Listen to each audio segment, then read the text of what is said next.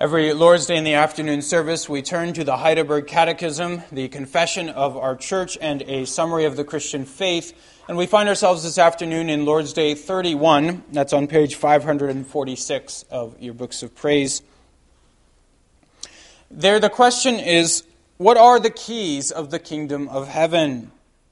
The preaching of the holy gospel and church discipline. By these two, the kingdom of heaven is opened to unbelievers and closed to, uh, excuse me, open to believers and closed to unbelievers.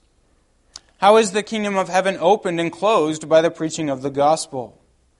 According to the command of Christ, the kingdom of heaven is opened when it is proclaimed and publicly testified to each and every believer that God has really forgiven all their sins for the sake of Christ's merits, as often as they, by true faith, accept the promise of the gospel.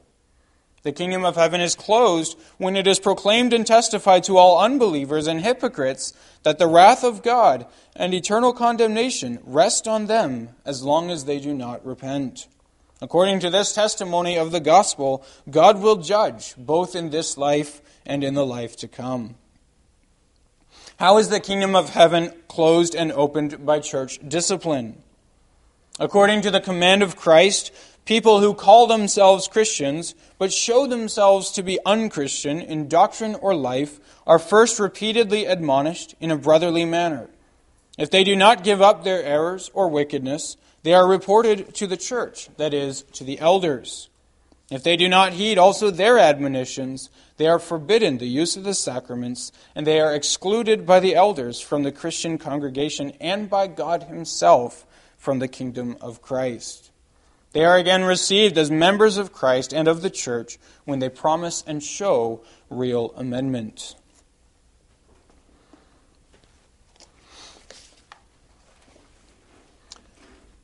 Brothers and sisters in our Lord Jesus Christ, our goal for this afternoon is to study this phrase, the keys of the kingdom of heaven, to understand what the Lord Jesus meant by this term. Now, this is actually a very important topic for our day. It's connected with the doctrine of the church. We spent some weeks, uh, this was some time ago, but we spent some weeks studying the doctrine of the church. Well, maybe I'll start then by asking you, did you know that the key, or excuse me, that the kingdom of heaven has keys.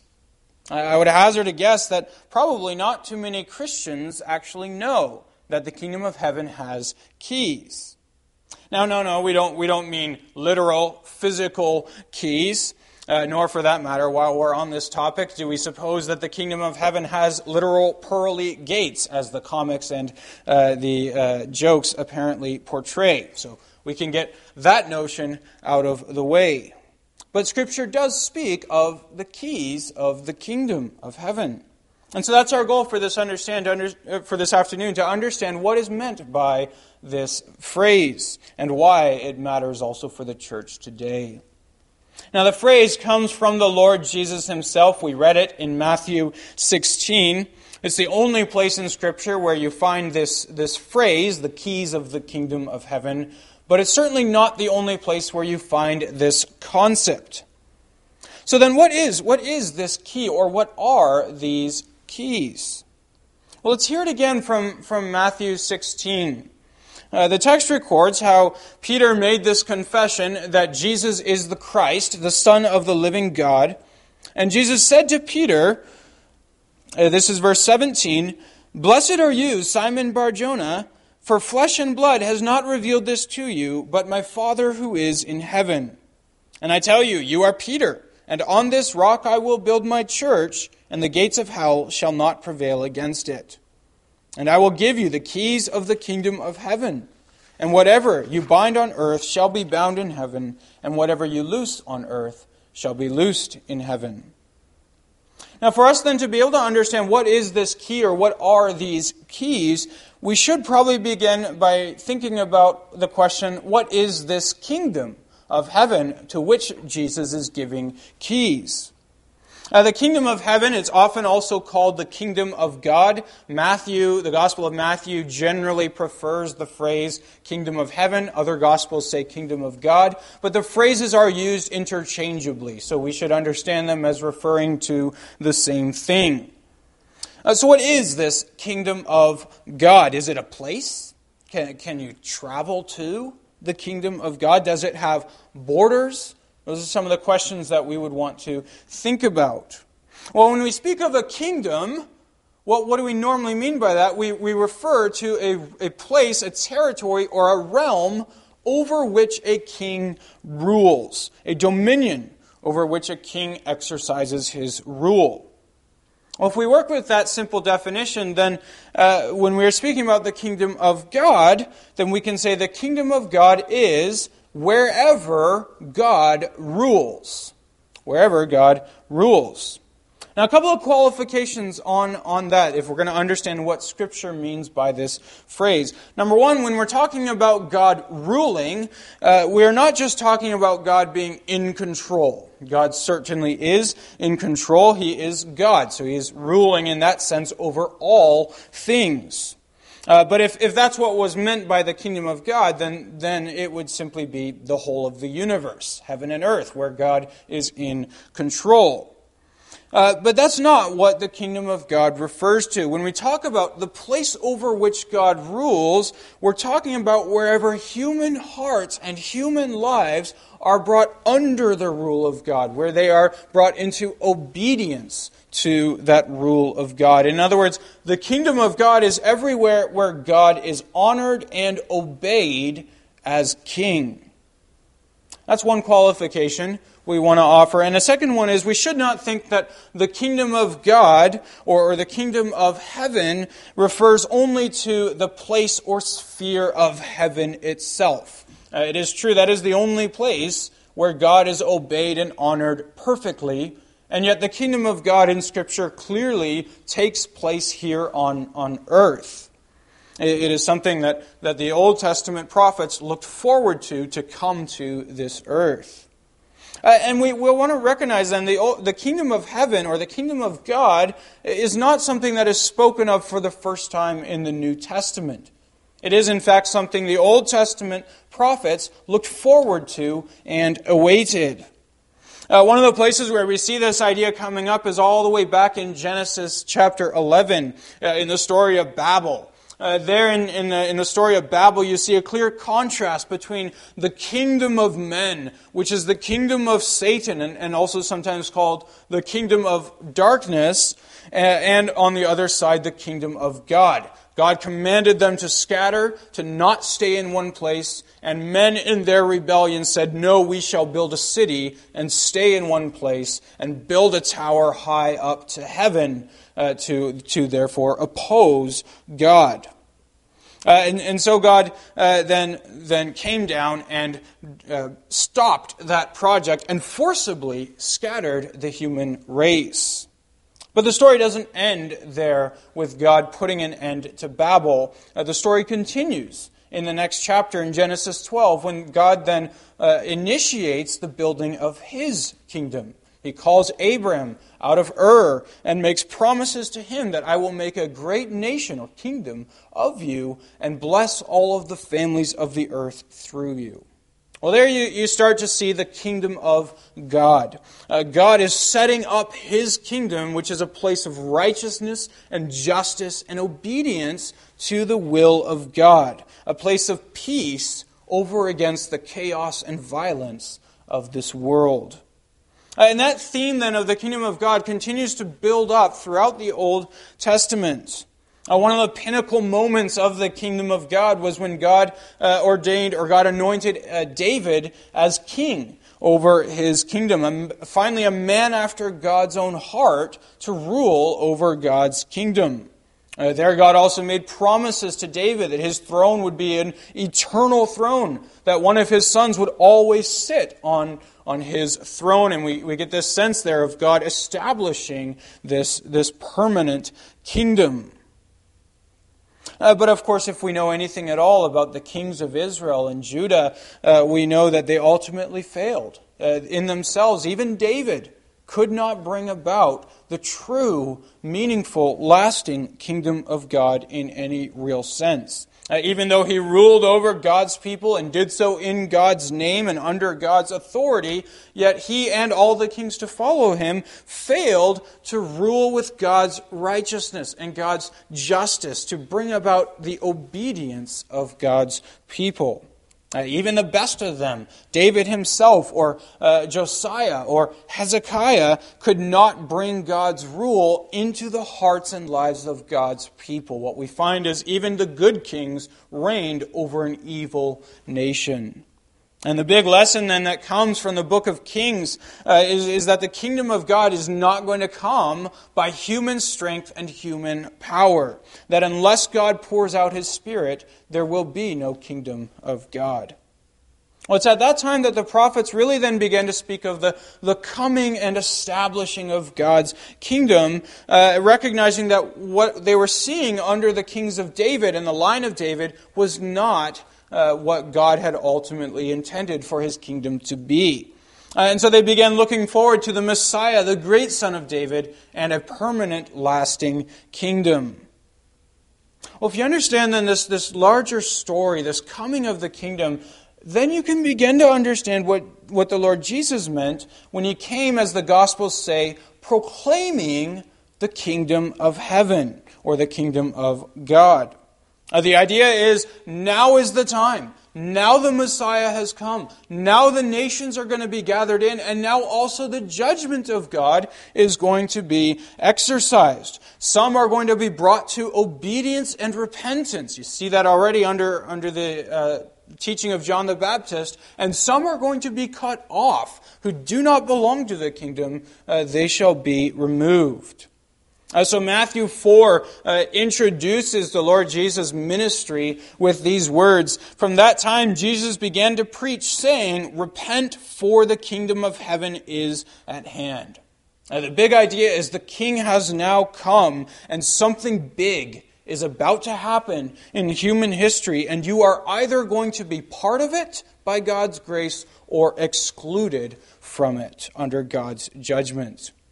Uh, Jesus often spoke of how unbelieving Israel was going to be excluded from the kingdom. Uh, Matthew 8, just to give an example, Matthew 8, verse 11, uh, Jesus says, I tell you, many will come from east and west and recline at table with Abraham, Isaac, and Jacob in the kingdom of heaven, while the sons of the kingdom will be thrown into outer darkness. In that place there will be weeping and gnashing of teeth. Well, this then is very important for us to understand what is meant when, when the Lord Jesus spoke of the keys of the kingdom. Uh, the concept, the, the, phrase may be new, but the concept is not. It is being either excluded, uh, included, or excluded from God's people, from God's kingdom. In this way, the, the term of kingdom uh, is not that far removed from the concept of covenant, God's, God's covenant with his people. Uh, in the kingdom of God, it contains both rights, uh, privileges, honors that belong to its citizens, uh, such as eternal life, such as a share in the promises made to Abraham, uh, the forgiveness of sins, the protection and the provision of God, uh, the honor that God bestows on, on his people of you are a people called by my name. Uh, these are the rights that belong to the citizens of the kingdom. Uh, and it also comes, like any citizenship, with responsibilities, uh, including being brought under the rule and the reign of the king, obedience to the king, having a heart that is brought into conformity with the king's rule and the king's justice.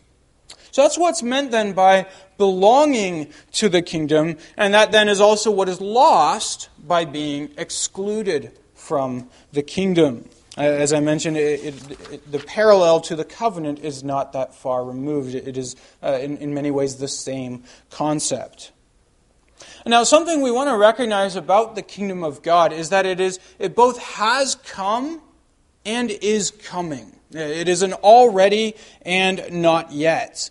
Uh, it has come with the ascension of the Lord Jesus. Jesus, the King, sits on the King's throne. The kingdom of God is here. Uh, and the King has poured out his Spirit, bringing people under obedience into, uh, the, the, into conformity with the will of the King. Uh, so, in that sense, the kingdom of God is here.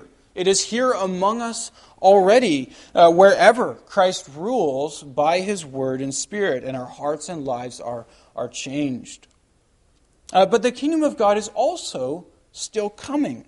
Uh, so it is already and, and not yet. Uh, although it is truly here among us, uh, insofar as our hearts are changed by the word and our lives are uh, being brought under the rule of God, uh, yet our lives, as we know, have, have yet a long ways to go. Uh, there are parts of our hearts that are not yet brought under the rule of God. there is work that must yet be done. Uh, furthermore, when we look out at this world, we recognize the kingdom of God is still coming. The nations are still uh, being gathered in. Uh, and finally, the fullness of the kingdom is not yet here either the fullness of the kingdom, when God will reign, when Christ will reign here on earth again, and we, as Jesus said, would sit at the table together with Abraham, Isaac, and Jacob in the kingdom of heaven, enjoying perfect eternal life uh, on a renewed earth.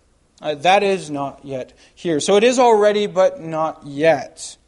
Uh, but this then helps us to understand what the Lord Jesus meant by speaking of the keys of the kingdom and this idea of being either brought into or excluded from this kingdom.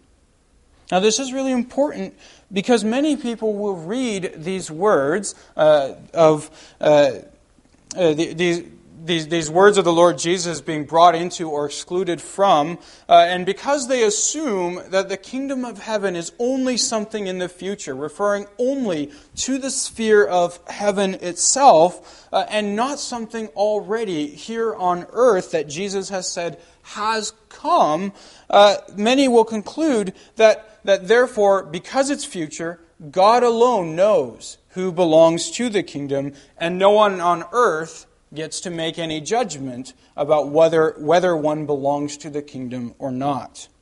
But that is not what the Lord Jesus teaches. Uh, rather, he teaches the kingdom is here. It is visible, uh, and the church is positioned at the center of the kingdom and entrusted with the authority uh, on earth to make judgments concerning who belongs and who does not belong to the kingdom of God. So listen again to what the Lord Jesus says in this text. Uh, first of all, he says in response to Peter's confession, he says, You are Peter, and on this rock I will build my church. So you see the church as, as central to the kingdom. Uh, he says, And the gates of Hades, that is the kingdom of Satan, will not overcome this church.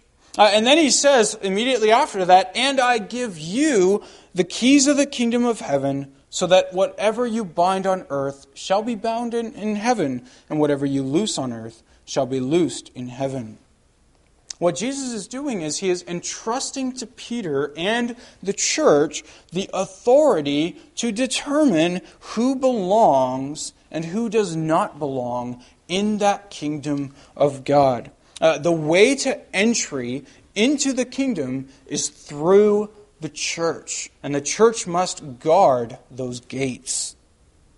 And now, a quick footnote here. Um, Roman Catholics argue that uh, these keys were entrusted only to Peter himself and not to the rest of the disciples. And they further argue uh, that, that Peter then went on to become the bishop of Rome. And so Rome became established as the head of all of, of the churches and having authority over all the church, which has then continued through the succession of the Roman popes and so on and so forth. Well, there's a number of, of big assumptions that are, are being made there. Uh, this, the assumption that Peter even became the Bishop of Rome being one of those uh, assumptions, and the assumption that authority is only given to one uh, of the disciples being another. Uh, but either way, it is very clear that the Lord Jesus is not entrusting these keys only to Peter, but to the church. He mentions the church there in Matthew 16 in that, in that same text, uh, and that and it's clear these keys are given to the local church wherever the church may be gathered. And the reason we know that is because Jesus uses the same phrase, whatever you bind on earth shall be bound in heaven. Whatever you loose on earth shall be loosed in heaven. He uses this exact phrase again in chapter 18 of, of Matthew, uh, which we also read, where Jesus is there clearly speaking of church discipline, discipline that is done by the local church.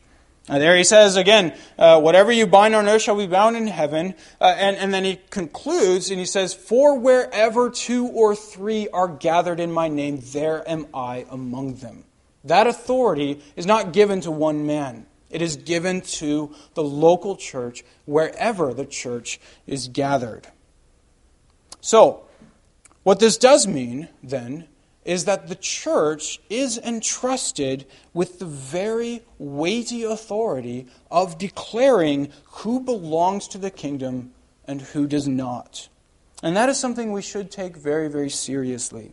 Uh, the church exercises that authority in, in two primary ways. That's the way the Catechism uh, breaks it down, uh, where, where they make a distinction between two different keys the preaching of the gospel and, and church discipline. And let's take a look at, at each of those.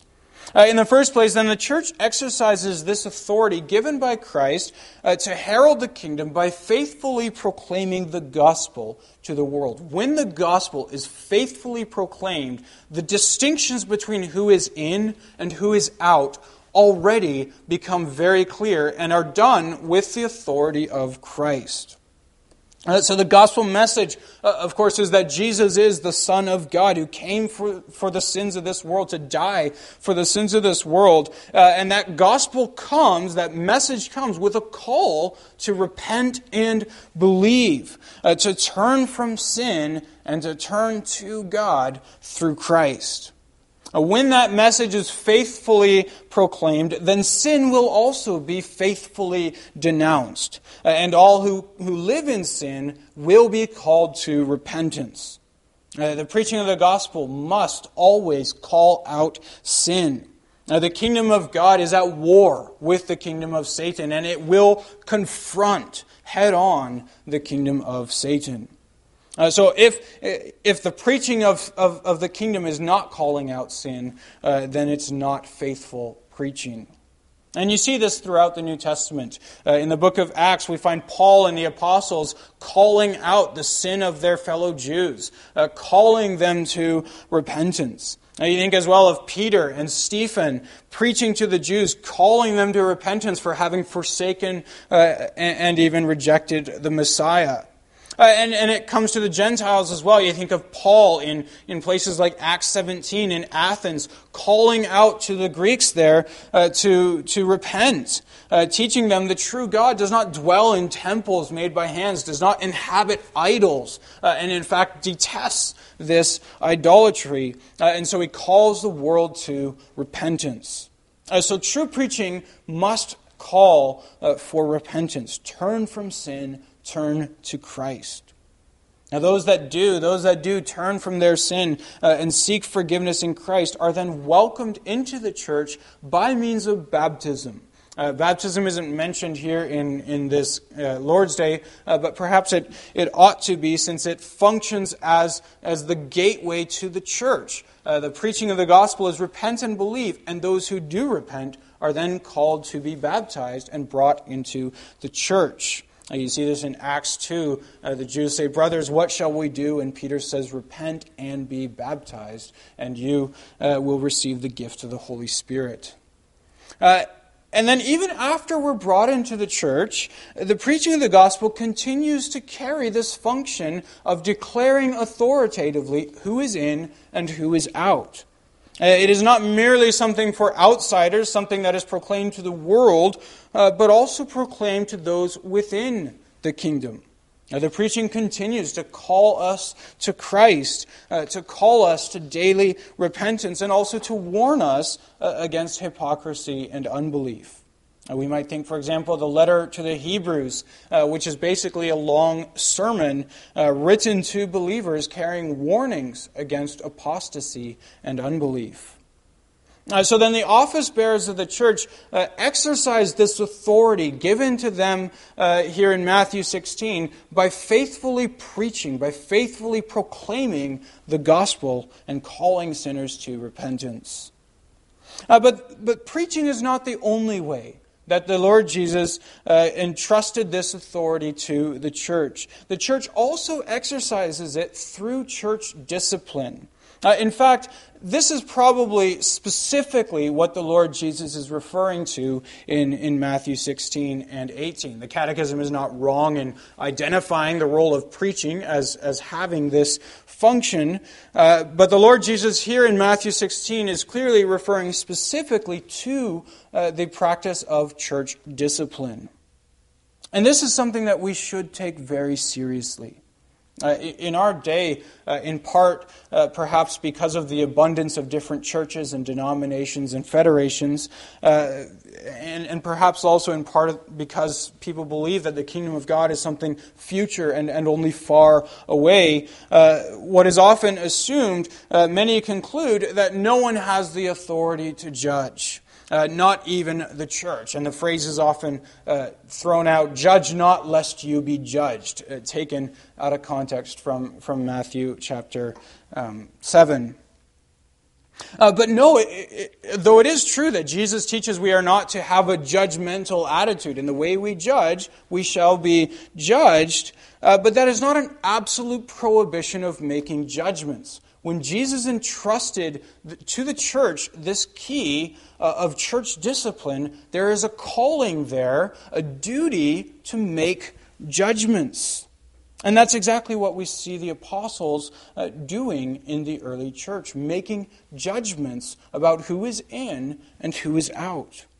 Uh, so the apostle Paul, in the text that we read from 1 Corinthians 5, says, We must judge those within our midst. We don't judge the world uh, except through the, the public preaching of the gospel, but we do individually judge those within our midst. Uh, uh, that is something we are commanded to do. Uh, and so, this is something then that we should take very seriously. When the Lord Jesus entrusted the church with the keys of the kingdom, uh, he entrusted them with a very serious and weighty responsibility uh, to declare who belongs to Christ and who does not. Uh, and with that, he gives a very sobering promise whatever you judge on earth, uh, whatever you bind on earth will be bound in heaven. Whatever you loose on earth will be loosed in heaven. And consider what that means. Christ is saying, in effect, that he will honor what the church on earth decides. Provided, yes, of course, that the church is, is obedient to, to the Word of God, the church is being faithful. It doesn't mean that uh, the church can now act unjustly and God will still honor that anyways. Uh, we, we think, for example, the way the Roman Catholic Church uh, excommunicated the reformers for preaching the gospel. God, God does not honor that kind of judgment. Uh, however, if the church is being faithful to the Word of God and calling a sinner to forsake that which is truly sin, uh, that the sinner is refusing to forsake, uh, then the church is ultimately obliged to use this last and ultimate remedy. And Christ's assurance is that the decision of the church will be honored in heaven. That decision will stand. And unless the sinner is restored to the church here on earth, then the sinner shall surely be cut off from Christ and perish eternally. Now, that's a very serious responsibility. Uh, in much of contemporary Christian culture, uh, we're so accustomed to, to thinking little of the church, uh, and even less of the authority of the church. That, that many Christians regard with almost no esteem at all uh, the, the judgment of the church. But that's a very serious error. At the end of the day, none of us will get to judge ourselves. We will be judged by Christ, and Christ assures us that He will judge, uh, in large part at least, on the basis of the decision of the local church. A great weight will be placed on that decision, even though, even though the church is full of sinners. Uh, the church has made many mistakes. Uh, we are all human, even the office bearers of the church. Even so, Christ tells us, You do not get to be judges of yourselves. I have entrusted judgment to the church. And if you refuse to listen to the church and refuse to forsake your sin, do not expect to find any mercy in heaven. It's a very serious warning. Uh, it happens uh, too often and too easily that Christians who are disciplined in one church simply pick up and leave and go to another church and think that therefore they are safe. Now, the church does have responsibility to ensure that this doesn't happen. Uh, if a brother should show up in our church uh, and say that he is from some other church and now wants to be a member here, uh, we, have, we have a responsibility to do due diligence to ensure uh, that that person was a member in good standing, that they were not under discipline in that church. Uh, but even if it should fail, that the church should not do its due diligence, or even worse, if the receiving church should, should shrug its shoulders and say, Who cares what happened in, in the last church? Uh, it will do the sinner, either way, it will do the sinner no good. As long as that church that made that judgment is being faithful to Christ, the judgment shall stand. It happens as well as uh, sometimes that those who are under discipline in a church may choose to withdraw from the church before the decision, uh, before the, the discipline reaches its final conclusion. Uh, but this too, make, it does the sinner no good. Uh, the church has made its judgment by declaring the sinner to be in sin, and Christ is going to honor that judgment. If the sinner chooses to run from that judgment, they, they only condemn themselves. They render the, the judgment final and the verdict final by their refusal to be held accountable to Christ's church. So, this is something we should take very seriously. Uh, even if many Christians today do not think much of the authority of the local church, Christ teaches us to, to think much of it. Christ holds it in very high honor. Uh, and he tells us ahead of time, he warns us now, uh, this is the standard by which I will judge, by the decision of the church. This is also what Paul commands in the text that we read from 1 Corinthians, uh, 1 Corinthians 5. He commands the church uh, not only to judge those in, who are in their midst, uh, but also to render a verdict. Uh, and in the case of, uh, of this man who's living in sin, uh, he commands the church hand this man over to Satan for the destruction of his flesh, so that his spirit may be saved in the day of the Lord. Uh, now, when Paul says this, hand this man over to Satan for the destruction of the flesh, uh, he's not referring to, to uh, some sort of execution that, that the church should literally kill uh, the person. He's not referring to the physical uh, flesh. The, the church has sometimes done that in its history, uh, taking upon itself the, the, the, the right, wrongly to do this, taking upon themselves the right to carry out capital punishment. Uh, but that's not what Paul is talking about. For, for many hundreds of years, the church did not even have uh, the ability to do such a thing. That's not what Paul is, is teaching.